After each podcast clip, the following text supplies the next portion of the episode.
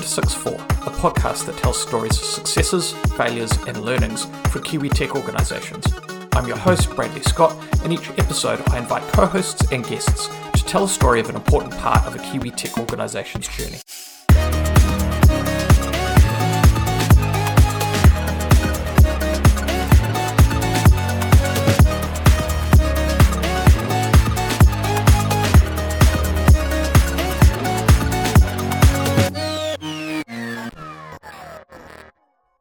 Emerged very quickly to become a fixture amongst the tech scene in New Zealand.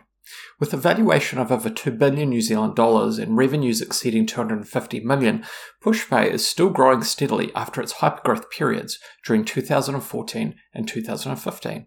Our first two episodes talked about founding and fundraising stories, as well as growing product and engineering teams. This episode is going to focus on founders, CEOs, and the discipline of product management.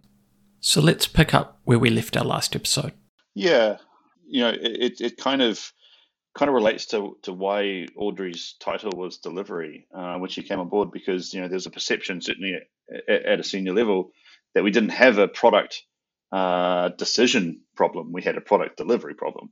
You know, it wasn't what we build. You should just build what Chris wants us to build. Chris wants annual giving statements. Why don't he, why doesn't he have them? Yet? Yeah. So so we don't have a product management problem. We have a product delivery problem. And the reason we, we were able to get them get, get the you know senior leadership and the board across uh, why it was important to have product delivery was because we were losing engineering time to to make some of the decisions and to make some of the research, do some of the research, and and do some of the decisioning that needs to happen in order to build our thing. And we you know we promised more capacity and more throughput, more output from the engineering team in order to get there. And it was once we started you know getting Audrey and getting some horsepower behind it and starting to see the value of a little bit of research, a little bit of thinking up front, that we were then able to pivot the business into how product as a function was a it was a net contributor, not a net deduction. I'm Audrey Chang, and I was first or near first product person to join um, PushPay back in January 2015. I guess one story I remember is when I first started. I think it was the first week, and I think we weren't even writing release notes at that time. So I was like, "Oh, I'll write the release notes." So we were launching this thing, and I think it was the new was it the new home screen. I think it was called. Um, and anyways, I was writing up the release notes. And so we launched it out to our CS team. We're like, wow, look at this amazing thing the engineers built for you that you asked for. So, and then I sent that off and I went home. The next morning, I open up my laptop. What do I see? I see a message from the VP of CS saying, thanks, Audrey, but this is not what we wanted. You know, and I think it really spoke to like that you know the scope of work was not really well understood and like i think for all good intentions i think that um, you know everybody worked hard really thought it was what was needed. But i think without that sort of analysis and really understanding of the the problem like these were some of the, the early mistakes that that were that were made at that time right? And i think that was just one example that i remember of like oh, oh okay that's this is why i'm here. And i've and i've and i've got hundreds of them. I mean it's it was horrific. I mean i mean i remember we used to just engineering would le- release features with no notice to anyone no communication at all and we'd turn on a new feature in production and be like, "Yay, this is awesome!" And then I'd get a call from our VP of CS who'd be like, "Hey, so did you guys release a new feature?" We'd be like, "Yeah, isn't it great?" And he'd be like, "Yep." And because he's American, he would, he would say yes, but what he really meant was absolutely not. And and then he would sort of ask me some, you know, questions that would lead me to realize, oh, actually, probably it would have been helpful if they knew this before they started getting called by customers with problems with it. You know, maybe some documentation and maybe even a little bit of testing with customers before we turned it on for everyone might have been a helpful idea. So, but certainly in 2014, founder-led businesses tend to be driven by the founders, and the founders are really keen to see their vision come to life. And so the engineers kind of responded to that. And with without any sort of mediation layer in product, it was very much like, well, the engineers is going to build what they're told to build and the rest of the business can deal with it. But it, it really created some cultural problems for us that took a long time, frankly, for Audrey and her team to unstitch and restitch. Yeah, I'd say 2014 was you know was a bit of a halcyon year as well. You know, it was it was the year where everything just clicked and everything started moving. We'd we'd, we'd raised some funding. We were able to execute. We'd we'd built enough interest in the market that we started to really get some traction. We were adding people to the business left, right, and center to try and solve problems that we had, discovering problems that we didn't know we had. So you know, there was a, a certainly a a theme through 2014 which which supports your narrative, Josh. But I don't think it was just engineering; it was right across the business because. Oh no, it was across the business. And and the other thing that we haven't talked about at all is that in 2014 we were uh, operating in two different countries, two different time zones, two quite different cultures, um, and there was a whole bunch of you know learning how to do that well. To be honest, that we needed to go through for the next couple of years. Were you going to say something, Audrey? Well, I was just gonna say, like, Chris was also really engaging. So we talked to like everybody. Do you know what I mean? So he would talk to everybody about his vision. And you know how uh, there's this this common problem that when someone uh, of more seniority than yourself says something that they want, people go, "Oh, he's telling me to go off and do it." And that's you know, and I think that's quite often what happened because Chris was very like charismatic. He was very, you know, always selling, you know, always selling his ideas. And I think that that was one of the common things I think that I saw was that people were like, "Oh, well, Chris asked me to do this thing." I was like, "Are you sure he asked you to do it?" You know, and so I think there was just that that balance of like understanding that he's you know spitballing his ideas. He's like selling his story to you you know rather than maybe necessarily asking you directly to do it. i mean maybe he's kind of testing to see if you could do it but i mean you know i think that that's more the, more often the case is that you know a founder a visionary founder like chris is you know um, sharing his ideas selling you his vision selling you um, his story right? And so on that topic it's an important one because it's almost cliche in product management. Circles to talk about the the founder ceo product dilemma, right? But I understand that at least the view internally became that PushPay came up with a model that kind of worked and managed those dynamics in a healthy way. So, what did it look like by the time you evolved that model into something that you thought worked? Well, yeah, I mean, Chris loved product. I think you know if we if we were to pick a an area that was his happy place, it was it was product and how we could you know, leverage uh, the product to solve problems, leverage the product to enter new markets. Um, and so he was always talking to people. He's always coming up with ideas, and, and like a typical product-oriented founder, wanted to have a lot of influence. But at the same time, you've got to recognize that he was in America. He was building out our go-to-market business. He was uh, working with investors. He was working with potential investors, uh, and so you know he didn't really have the time or the capacity to, to, to have constructive conversations with product. And so we found ourselves, you know, sort of varying and uh, you know lurching from one point to another around what what it was that was important, what we wanted to deliver. Um, and so what we needed to do is we needed to develop a process that would give Chris trust in our you know our product and and, and, and product delivery um, process that he knew that what we were working on was was aligned to where he wanted it to go. Um, and it just basically came down to transparency, right? It's it's it was a a quarterly and a monthly planning cycle that he would be privy to, and he would agree to what it was we were going to deliver on a quarterly basis, and we would keep him up to date through a monthly monthly process. And you know, the one thing we said to him is, look, you've got a you've got a veto card. You've got one veto card that you can play at any one particular point in time, where you can say, this is the thing I need. And despite all of the research, despite all of the customer narratives, you know, this is the thing I need. And and and the reality is, he was so good about it that I don't like. I think he only played ever played it once. Uh, no, he played it more than once. One, once while I was there.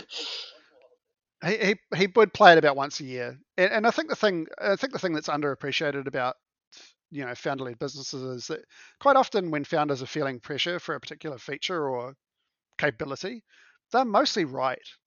Right? They really are shockingly, frustratingly right.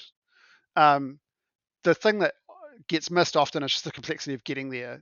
Um, Audrey's talked about annual giving statements. Like that was a it's an obvious feature. It's a really important feature. But the problem is that an, annual giving annual giving statement is a report of how much I, as a member of a church, has given to a church that year. And the most important thing is that it's correct. It needs to include everything that I've given and nothing that I haven't given. But if PushPay is only offering mobile giving and not covering the gifts that I've made via bank accounts or the gifts that I've made via property or the gifts that I've made via some donor advised fund that my stockbroker has, then it's not useful to me. And so while it's really easy to say, I just want this report, the accuracy and completeness of the data is actually a really, really hard problem to get right. And there was a lot of education that Audrey, she, this is her story, she can tell it, but you know, had to do to get Chris to realize how hard it was going to be to deliver that feature because it wasn't just a report to build.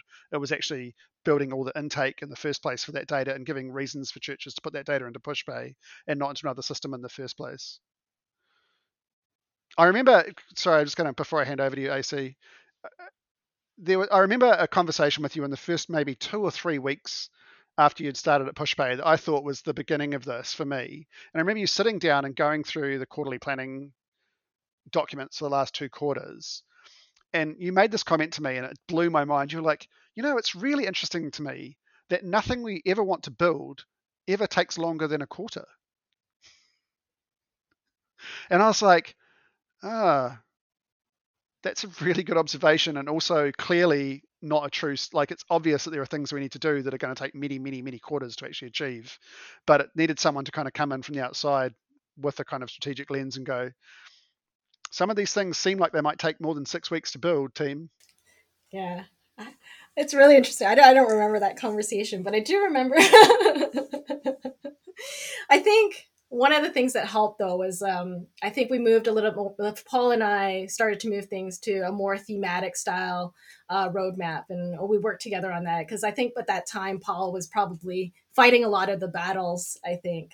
Um, and support and trying to you know sort of move the change and we moved to a more thematic style so we tried we tried to align the themes with the um, business objectives which helped help Chris to really tie back, hey, what are we working on? It's going to help me get to annual giving statements, but also meets kind of the key um, business objectives that we had set out. So, like for example, like we were we had one area where we talked about clear blue water. You know, so what were we building that was actually going to create that that that competitive space for us you know? And so there was a lot of things that we started to do to have the conversation of why we were working on the things that we're working on. So there were a couple of things. We're going to help get deals right? Deals today which was what we were really focused on. But then it's also thinking about hey where are we headed? And paul was always big on this like what's our clear blue water? Like what's like what's going to hit us? What's going to smack us in the face down the road you know? And so that was something that was always key in our roadmap was to think ahead uh, to you know where we needed to be and not just think about the tactical pieces that we needed to lay down to get to something like annual giving statements. And I think like having that those themes were really important because what it allowed us to do as well was to allocate resources to those themes and to make investment decisions based on how much we wanted to put into those themes right? So it helped us to kind of align as to okay well if we don't want to invest that much you're not going to get that, all of this thing. You might get three of these things on this list not all 10 you know? So it really helped to make those trade-offs helped us to really decide. And i mean quite often like we would sit and have this conversation amongst the the three or four of us uh, prior to you know presenting to Chris to get his input and feedback so that we had an aligned view of what we thought were the most important things um, and then take on board his feedback to and to sort of realign things and to make sure that we were tackling the things that were really important to him and that he felt were important to the market at that time. But i think the the thematic style um, and continuing to press forward with that and understanding what business objectives it was going to hit and how it was going to help us meet those goals uh, was really helpful and i think giving uh, chris more confidence. I remember once uh, josh saying i just got off the phone with chris and chris was happy that he can see one quarter out he has a roadmap. So i think like that was probably what i felt was like the first piece pieces like the first milestone of success. Yeah we i mean we were we were in that sort of um, rock and a hard place right? We, we were trying to satisfy a board who wanted a roadmap that so that they could clearly see the investment and the invest and, and, and start to build an expectation of investment return. You had a sales team who wanted to know when feature X and feature Y was going to land, and that's all they really cared about. You had marketing who wanted to know, you know, when do they need to get assets ready, when do they need to get the website updated so that they could deliver these things. But we had also, from a product and an engineering perspective, the the desire to be reasonably agile, um, to to you know to, to do a bit of work to understand a, a, problem space and then do some more work if it made sense. And so some of those ideas just don't gel they just don't overlap. Um, and i tried to sort of pitch a view. I never really got it across i never really got it to the point where i was happy with it but i tried to pitch the view of a tree that you know a tree has many branches and many branches have many more branches and that we would we could tell you sort of what the tree looked like for the next few few months for the next quarter for the next couple of quarters. But that you know where it branched from that point and where we put those investments in needed to be reasonably fluid and flexible as we got further and further out. Um, and so you know if we discovered that there was a particular feature that was gaining good traction and that was worth doing more investment in and, and, and branching a few more projects off we should have the freedom to do that. And at the same time if there was a branch that was just not paying yields and not returning dividends that we should just kill it at that point and not continue continue invest in it. And the trouble, you know, trouble is when you put a, a, traditional roadmap in front of a board or a traditional roadmap in front of a business, there's an expectation that you get to the end of it. And I wanted to try and sort of allay that sort of expectation and try and sort of produce something that was a little bit more organic. Never really got to where I was happy with it, but that was sort of the, the I guess the narrative we were trying to pitch. There's a few things. I was just going to say, there's a few things that we did that I think probably made things unnecessarily hard in retrospect. I mean, there's lots of things we did that made things unnecessarily hard, but just in regards to this, like because PushPay had been so engineering led in, in, the sort of genesis of it, um, and the engineering team, one of the things that we'd rolled out quite early was continuous delivery. So we had like full CI/CD all the way into production. You know, um, as an engineer, you could get code into production, you know, within probably 30 minutes or an hour, um, you know, in a day, um, which was awesome.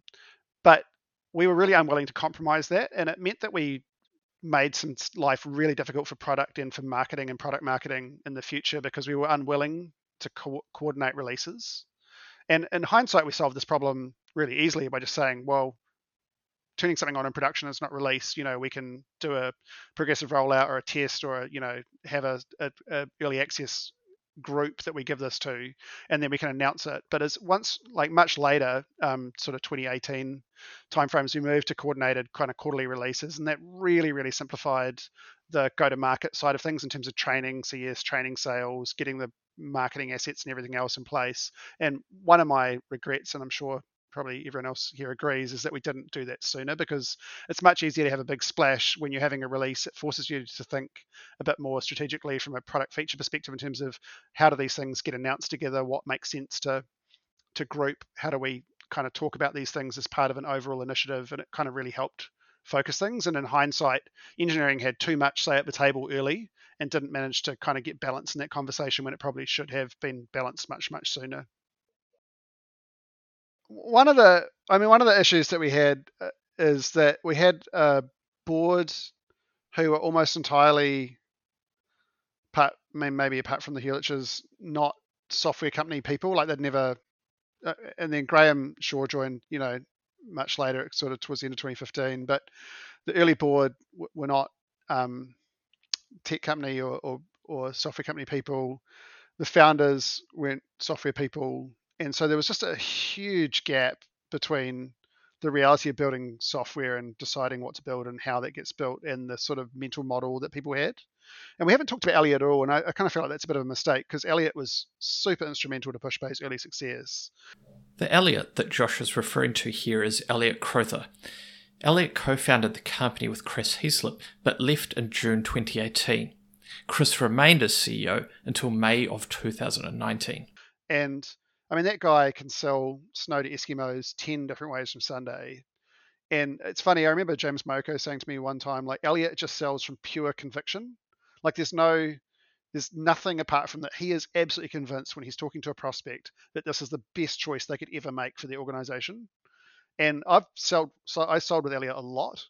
Um, him and I did a lot of sales work together. And that man, that guy can sell. And, but the thing was that when he was selling, he was also hearing objections and because he was a co-founder, bringing them back to the team and saying, I'm losing deals because we don't have X or Y Z. Now, they weren't well curated, they weren't well validated, they weren't well anything, but he was a really, really important um, sort of conduit to say, hey, this is why we're losing deals. And I'm losing deals and my team are losing deals because he wasn't just a sales manager, he was actually doing the deals. He was like, look, it's not just the sales team being whingy, like I'm also losing deals. And there was a really important strategic disagreement between him and Chris over what the product even was we could talk about that. But I remember the meeting. This is a 26 early 2016 meeting, but a meeting with him and Chris and Chris's office. Chris had this idea that PushPay was this horizontal payments platform. As far as he was concerned, he was building building the next Visa or Mastercard, and uh, he used to talk about it in those terms. If you go back and look at some of the early investor relations collateral, you actually see PushPay being positioned much more as a generic payment service than as a church giving platform. Well, we called it um, PushPay. Um, we didn't call it was, church give. Yeah, well, exactly, right. And that was that was kind of Chris's point. Whereas Elliot was like, well, my team who are selling to churches are making all the money. um, and if we want to win churches, we need to build features that solve the problems that churches have. And I don't know, Audrey, it's probably better for you to talk about this than me, but Yeah. Yeah, I think to be honest, like Elliot was an extremely strong advocate of user experience. I think probably the single person in the organization that really had a strong focus on that and really wanted an amazing experience for the customers. Like he was an extremely strong advocate for that.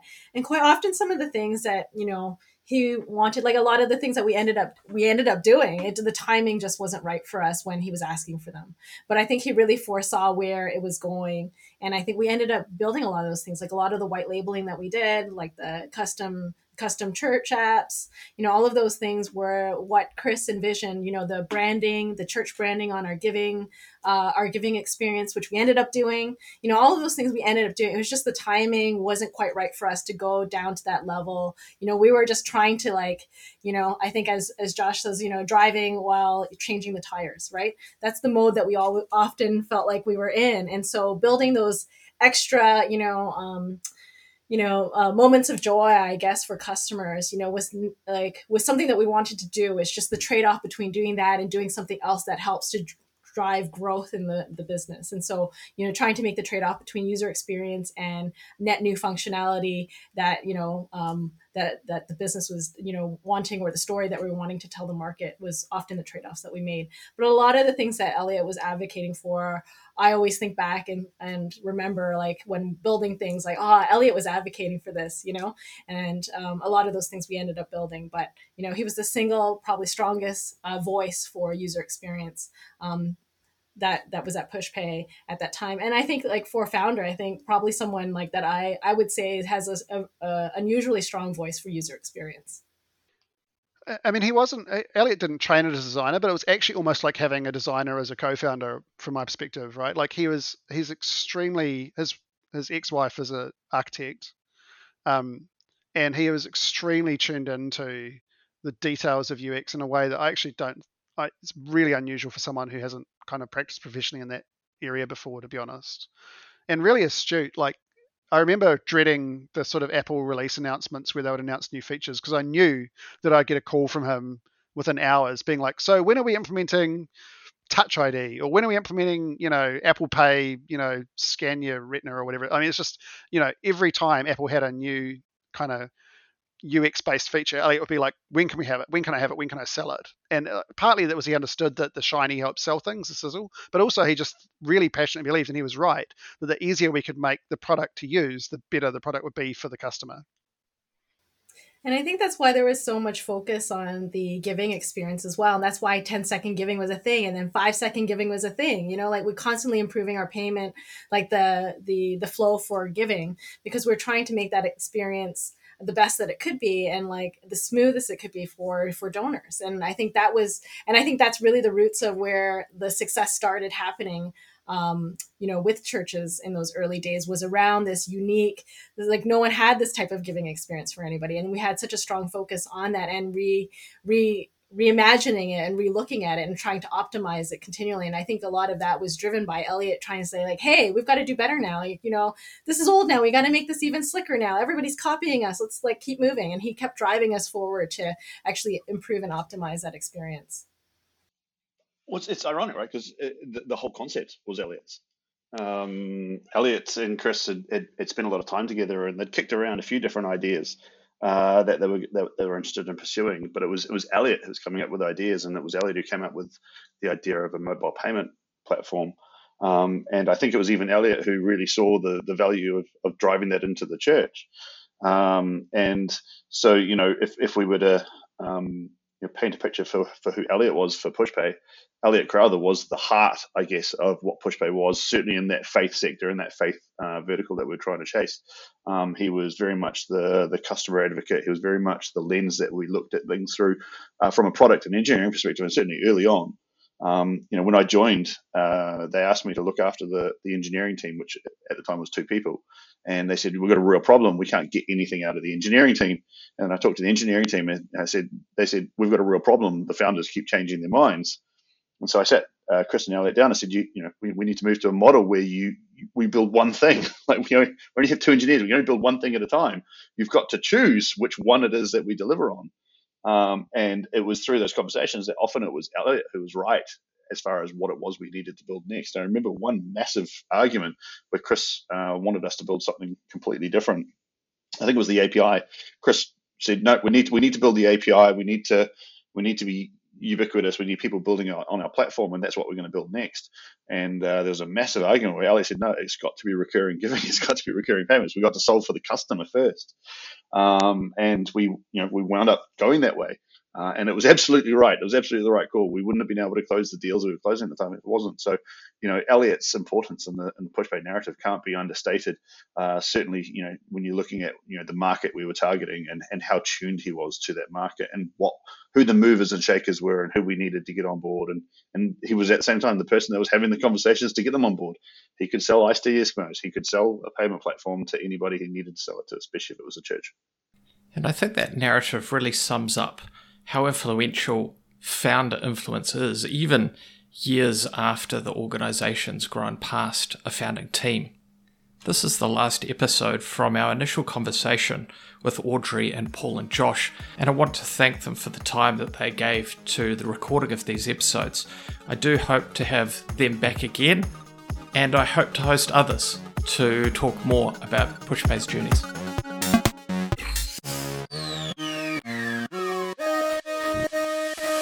This has been 6 4, a podcast that tells stories of successes, failures, and learnings for Kiwi tech organisations. If you enjoyed this episode, let us know and share it with someone else who you think would enjoy it too. If you have suggestions for future episodes, please get in contact to suggest them. Until next episode, goodbye.